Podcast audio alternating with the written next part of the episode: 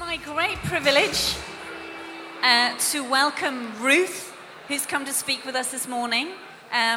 Yes, let's give her a round of applause, make her feel welcome. Ruth is the director of Tearfund from Northern Ireland, and she's worked with Tearfund for 7 years, and she's recently moved over from the north of England. She moved over to take over the post of Tearfund Director for Northern Ireland. But her husband, Aaron, is also with us. Welcome, Aaron. He's from Northern Ireland, and I think Roy is giving him lots of woos because it's his mate. So, go, Roy.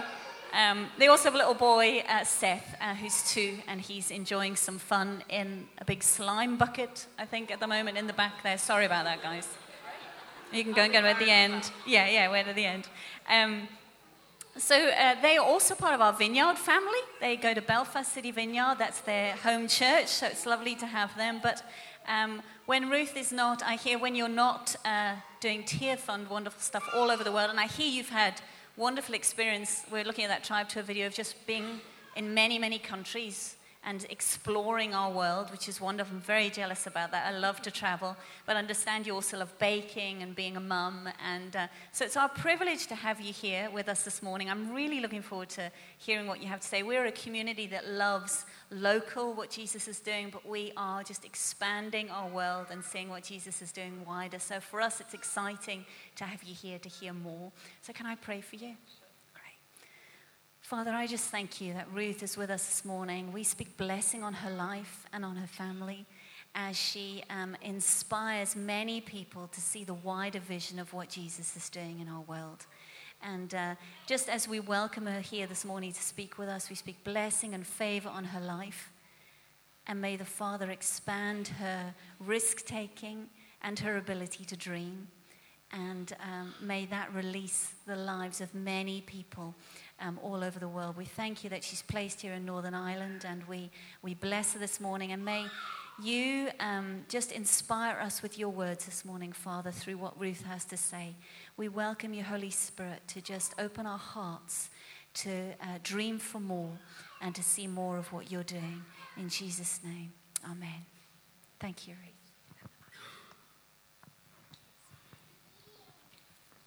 Hi, everyone. Thanks for having me. It's a real honour to come and speak in a vineyard church.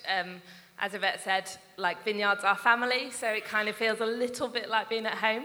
And just want to commend you guys on your welcome. Like, you're such a welcoming church. I got coffee delivered to my hand, people to come and talk to me. It's just really amazing and really nice to feel welcomed. So I'm going to start with a question for you. Is anyone here a historian? No one? Okay, it might take a little while then. So I have a list of historic moments, key events that happened in one particular year, and I'm going to list these events, and I would love you to try and work out which year it is. So this was the year that Boeing introduced the first 747 jumbo jet. Apparently, it was a game changer in the world of aviation. Any ideas? There's some mumbling. 1950, did someone say? 1952. Okay, we're getting close. It was the year that 2 black athletes staged a silent demonstration against racial discrimination in the Mexico City Olympics. They raised a black-gloved fist during the national anthem after being presented with their medals. 68, well done. So you've nailed it before I even got through the rest of them. So I'll go through them anyway. So it was the first year the manned spacecraft orbited the moon. And it was the first year, I was hoping you'd get it on this one, if you had any Man United fans. George Best was the first Northern Irish footballer to pick up the European Cup winner's medal in 1968. But also, among many other historic events that happened in 1968... it was also the year that Tearfund was born. It's older than me. So for those of you who are quick at maths, you might work out that that means that this year Tearfund is 50 years old. And for those of you who don't know who Tearfund is, Tearfund is a Christian international relief and development agency. And we work, so we've been around for 50 years, but we also work in about 50 countries around the world. And we primarily work through the local church. And we work through the local church because we know that they're there before any disaster. And they'll be there during, and then they'll be there after. They are the link into the community, which means that working through them is a sustainable way. When we've gone, they're still there. And the church is not only able to help lift people out of material poverty, but it's able to address spiritual poverty and unlock what we call God-given potential for people to be able to understand who they are in Christ, and be able to move forward with that understanding and with that confidence. So in Leviticus 25, we read about how the 50th year is really important to the Israelites. It held great significance because it was the year of Jubilee. Is anyone familiar with the term, the year of Jubilee? Good, great, a few people. When I asked a few people, because I knew it was coming up to Tearfund's 50th anniversary last year, what Jubilee meant, most people told me it was about the Queen. And so it's good that we have an idea that Jubilee is actually rooted in the Bible. It's rooted in Mosaic law. And in essence, Jubilee is about the restoration of a good way of life. A restoration of people to each other, to God, and to creation, which means that people can flourish, and they can flourish in God's kingdom. So as we at Tearfund have been looking back over the last 50 years, we've seen countless examples of individuals and communities seeing restoration and flourishing. The number of people who are living in extreme poverty around the world in the last 50 years has halved. The number of children who are dying before the age of 5 has also halved. And now 91% of children in developing countries have access to primary education. In the countries that we're working in, we've seen millions of people lifted out of material and spiritual poverty. People I've met, people like Isaiah, who had a profound impact on me, people like Kamala, who lives in Nepal, and people I'll talk to you about today like Birungi. And I just want to pause there before I go on. In the last 50 years, we have seen significant progress. Sometimes it feels like we're not getting anywhere, but the number of people living in extreme poverty has halved.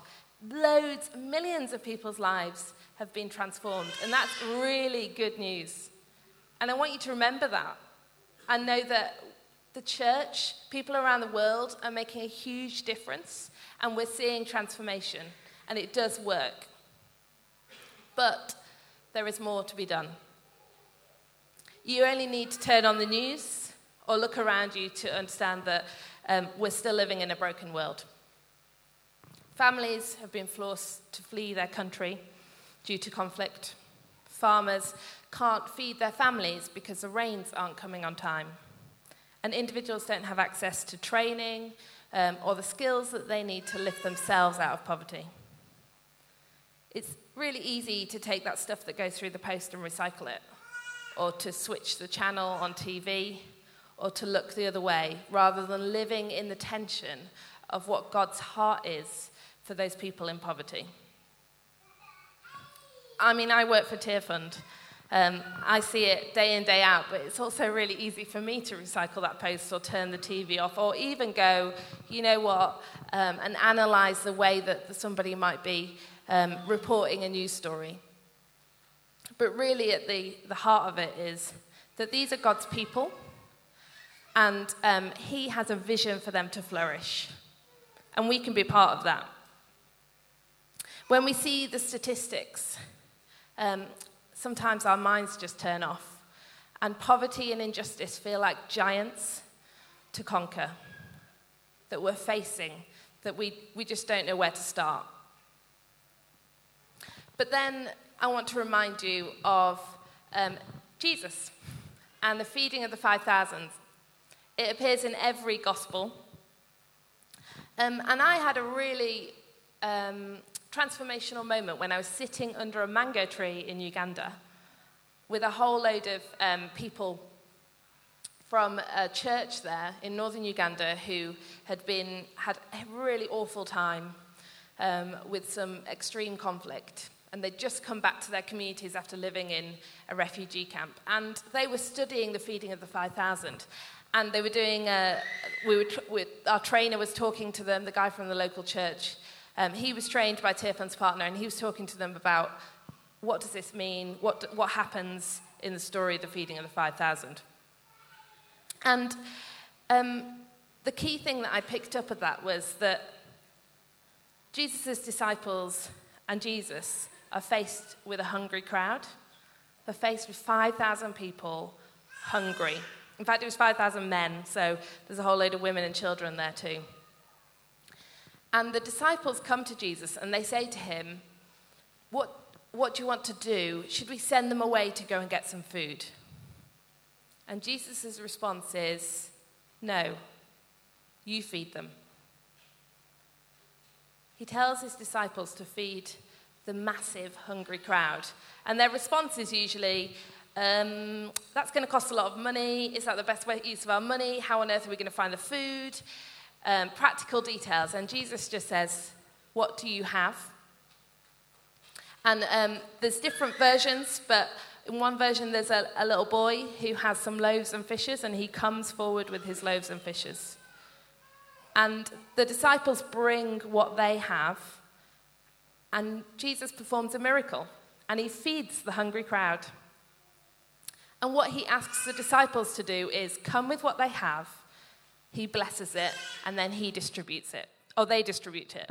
And so at Vineyard, we have that saying, I don't know if you guys use it, of everyone gets to play. And literally, the disciples got to play. Jesus said, what have you got? And they came with the measly thing that they had, the tiny amount, and they saw a miracle. And then they got to be part of distributing that out, sharing that out. They got to be part of that miracle. So Jesus inspires his body, his church, to feed a hungry crowd. And he asks us, what do we have? And when we offer what we have to God, we're able to see a real difference. So when we see a hungry crowd, rather than being overwhelmed, Jesus asks us to feed them. And he asks us, what do we have? At Tearfund, we believe an end to extreme poverty is possible. In fact, this year we're declaring we won't stop until poverty stops. And we continue to follow Jesus where the need is greatest. We have a strap line that says we follow Jesus where the need is greatest. And we really do, to really extreme places. Places like the Democratic Republic of Congo. I think we've got a few stats and a map on the screen. So the DRC is in kind of Central East Africa. It's the second biggest country in Africa. And it has a population of 80 million people, which is just huge. I tried to think of a way to say this is equivalent of this many football stadiums, and it's just basically loads of people. But of those 80 million people, 87% of them are living below the poverty line, which basically means they don't have enough to eat or to be able to provide shelter or healthcare for their families.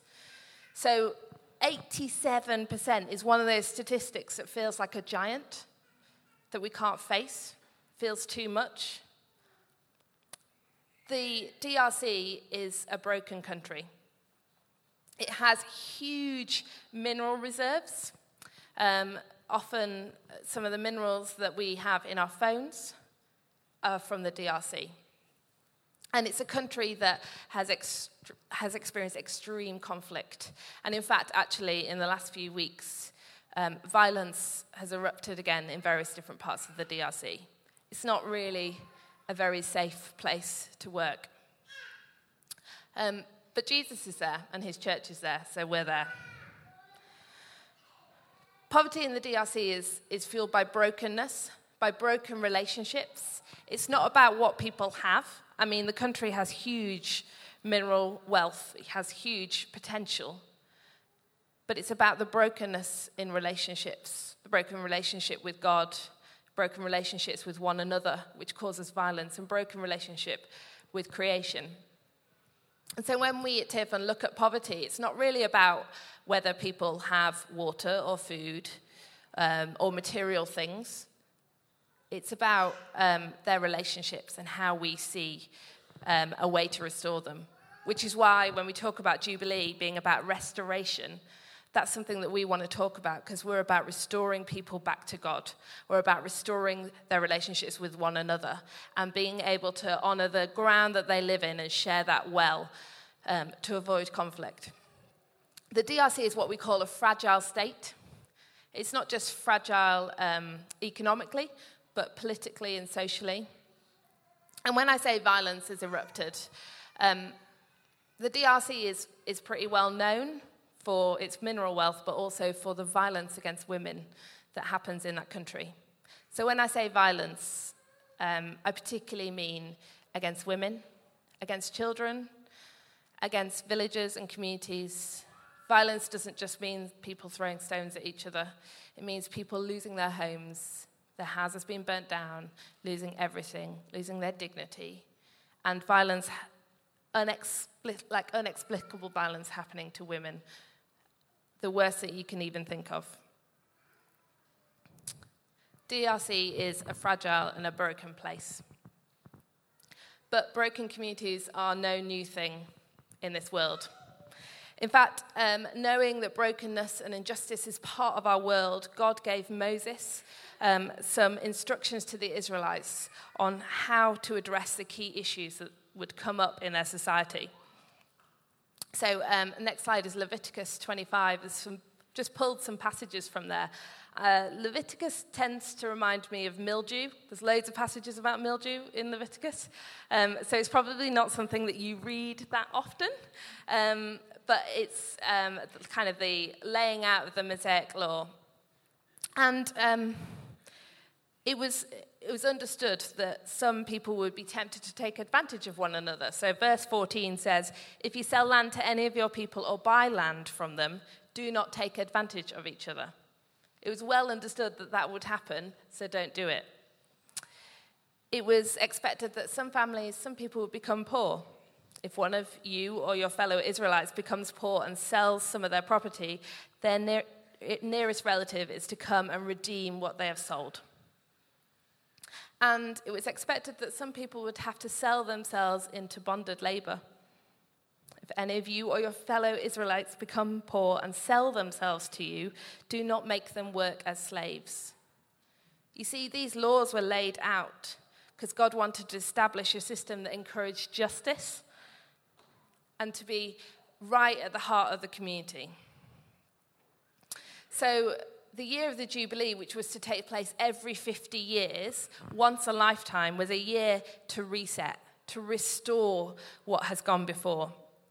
For example, it was mandated in that year that people would return to their land, that their original homes that every family had been given to by God.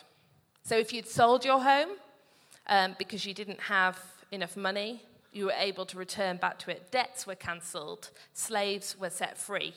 Restoration, it was like a reset button every 50 years to avoid people living in poverty, to avoid people having to be slaves, to avoid people being in debt, to produce freedom and restoration. Ultimately, it restored it into a just society where all creation could flourish under God. It was basically a resetting of his kingdom. And Jubilee reminds us today that God's heart is for justice and freedom for everyone. These laws may feel old and in and amongst verses about mildew, but God had set this in our Bible. God has set these laws because he believed in justice and restoration for individuals, for communities, and for nations. And we've got a film to play, and then I'm just going to talk about what this looks like for us now. We believe restoration is available for everyone.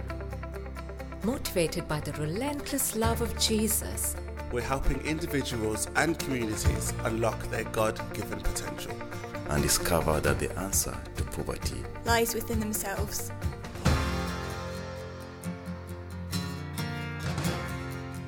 In the 50 years since we started, working alongside local church partners, we have seen millions of people across the world released from poverty. People like Birungi. My name is Birungi. I am from a village in the rainforest of the Democratic Republic of Congo.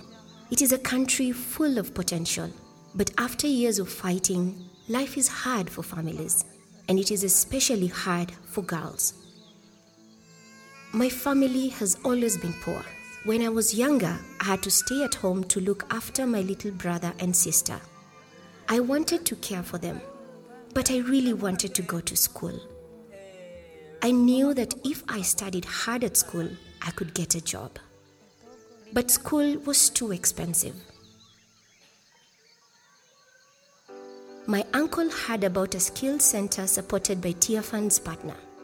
All are welcome, even children who have never been to school. When I heard there was a place for me, I was so happy. They told me how Jesus offers freedom to everyone. I qualified and got a sewing machine to start a dressmaking business. I started earning. I then saved for a better sewing machine powered by pedals. I then saved more to buy a piglet.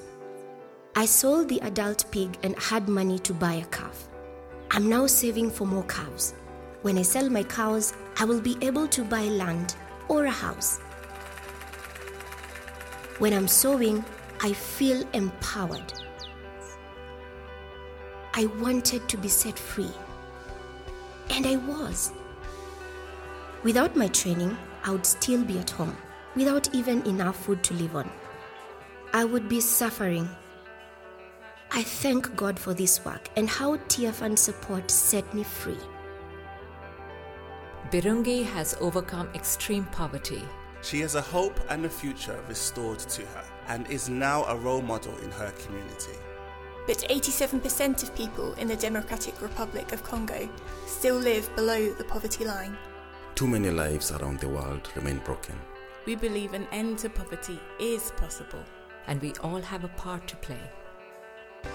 We won't stop. We won't stop. We won't stop. Until poverty stops. Until poverty stops. Will you join us?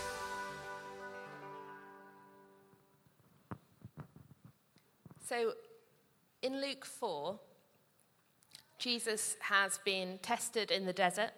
And he goes out to...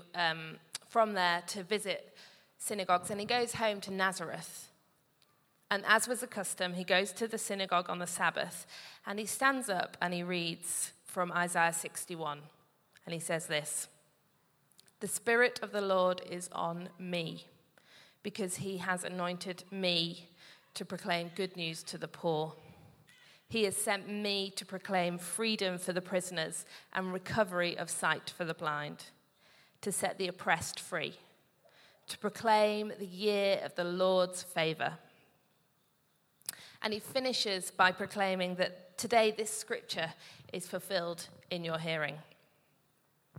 I love this passage. It's the start of Jesus' ministry. The American theologian Jim Wallace describes it as Jesus' first gig. Like, it's his first opportunity to get out there and lay out what he's about. It's called the Nazarene Manifesto. It's his manifesto for what he is here to do.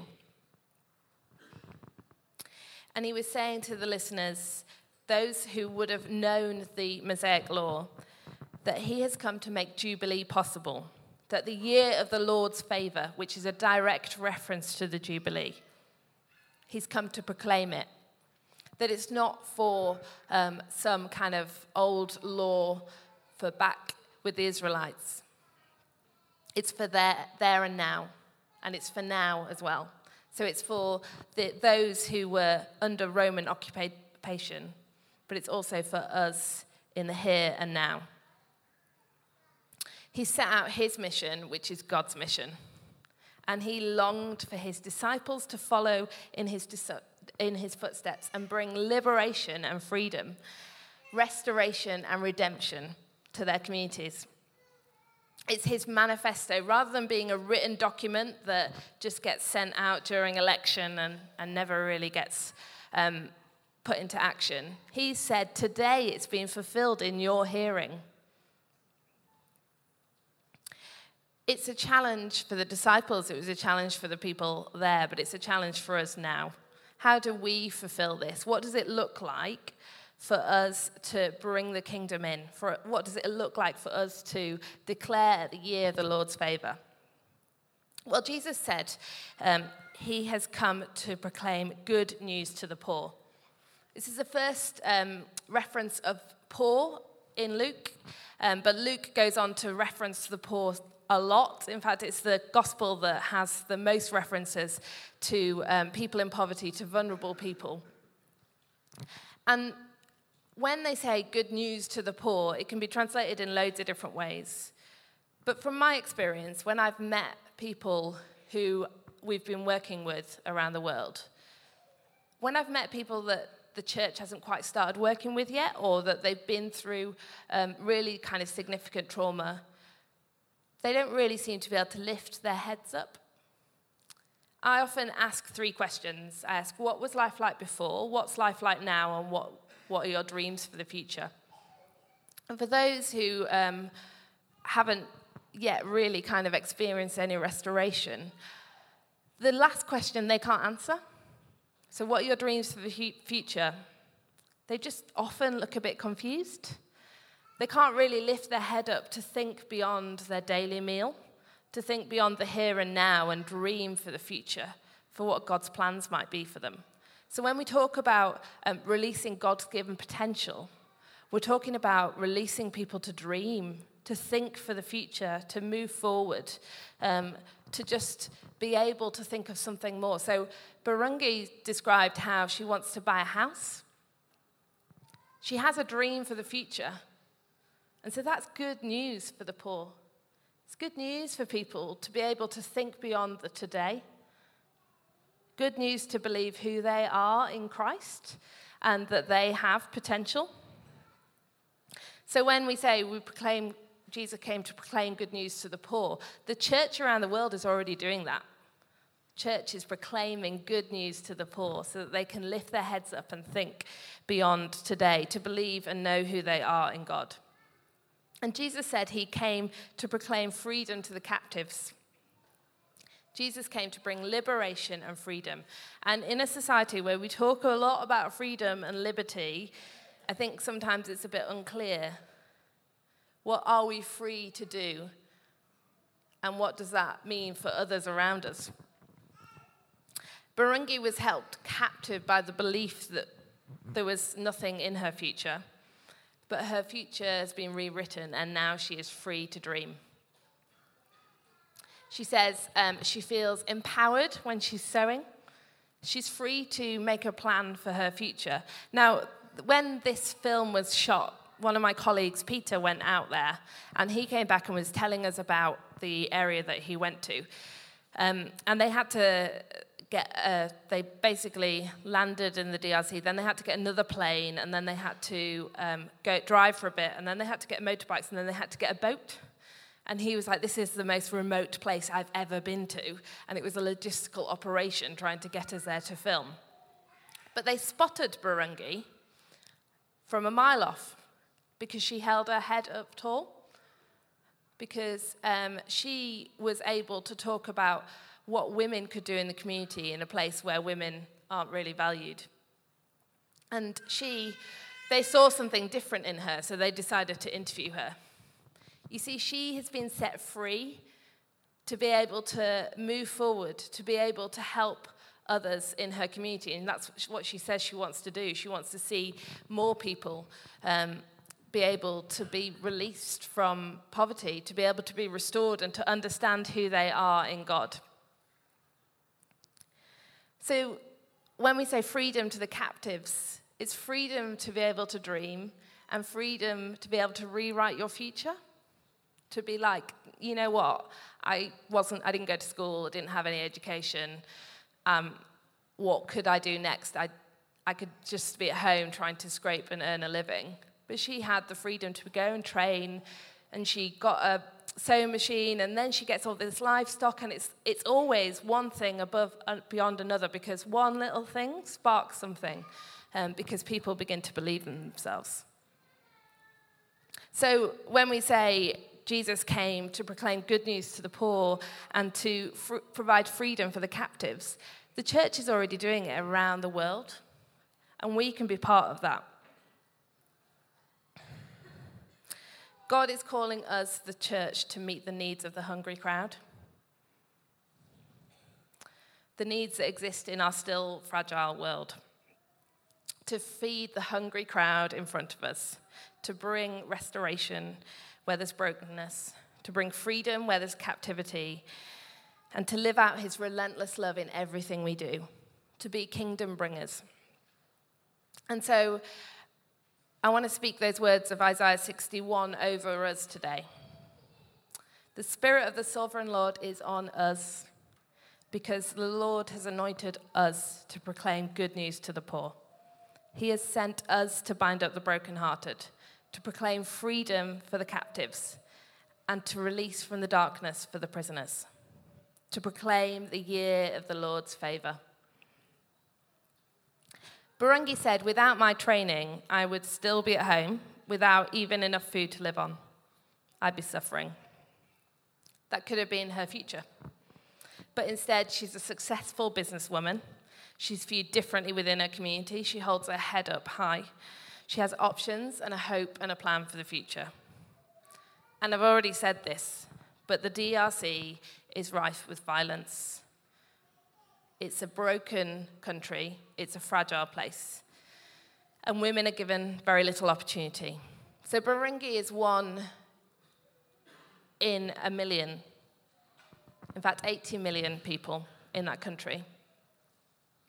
And there's so much more to be done. In such an unstable, fragile place, it is about releasing people's hearts, because whenever things are taken away from them, whenever violence erupts again, when you know who you are in Christ, when you are restored to God and you seek restoration in relationships, then that's when we'll begin to see a difference in that country.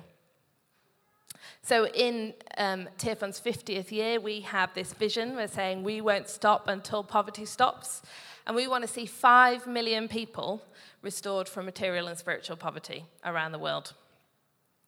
And alone, we know this vision is just impossible.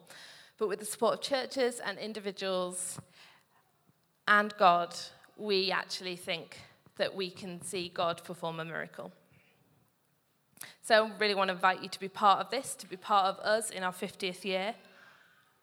And I want to ask you, what do you have? When Jesus presents us with a hungry crowd, what do you have? What can you come with for God to be able to perform a miracle? What part do you get to play? And so I've got 2 things that I'd love to ask you to do, but I want you to think about that for yourself as well, not just for Tearfund, but what is your response to a hungry crowd?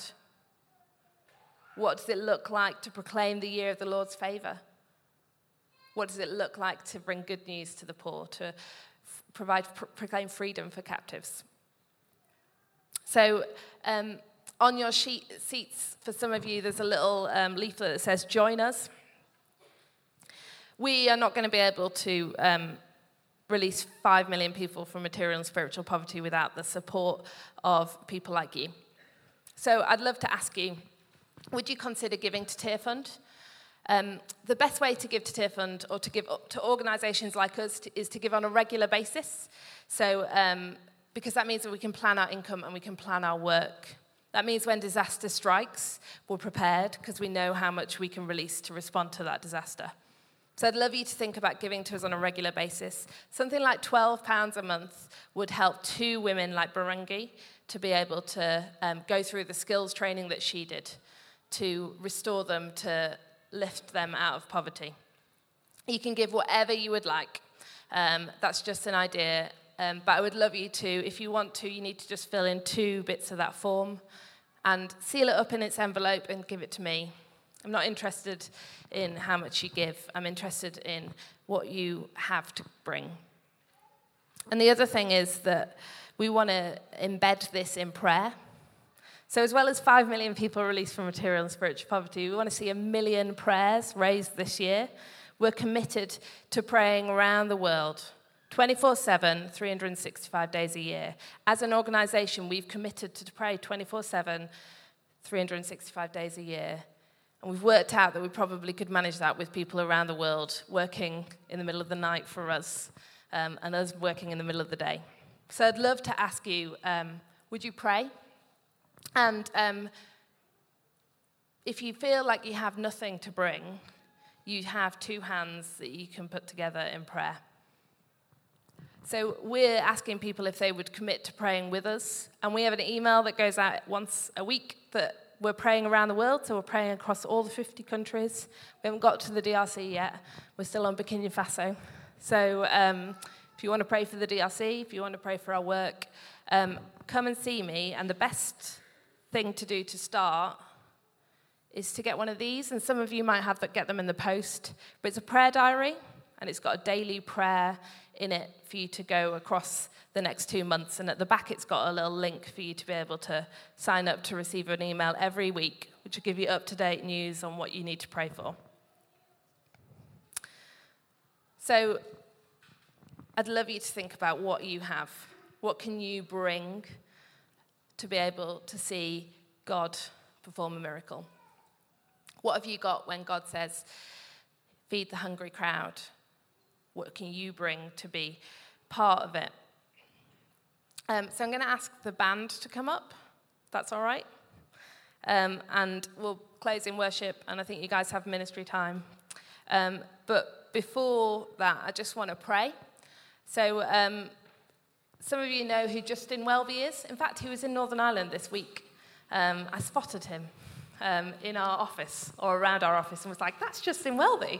He's the Archbishop of Canterbury, but it means he leads all of the Anglican Communion around the world. So he looks after lots of churches that work with Tearfund, and he's written a prayer for us in our 50th year. So I'm just going to pray this prayer, and then we can lead on into worship. And come and chat to me at the end. I'd love to talk to you. I'd love to pray with you. So let's pray. Gracious and generous God, you became poor so that we might be enriched by your love. And you gave the world's wealth and resources as a common inheritance of all human beings. We pray you would strengthen your church to be a beacon of hospitality for the poor. We pray that seeing the light of Christ's love, the nations and peoples of the world may fight not to kill, but to outdo one another in care for the poor and in actions of gracious generosity. Through him who for our sakes did not grasp the wealth of heaven, but instead gave all to live for us as a slave and die for us in pain, Jesus Christ our Lord and Saviour. Amen.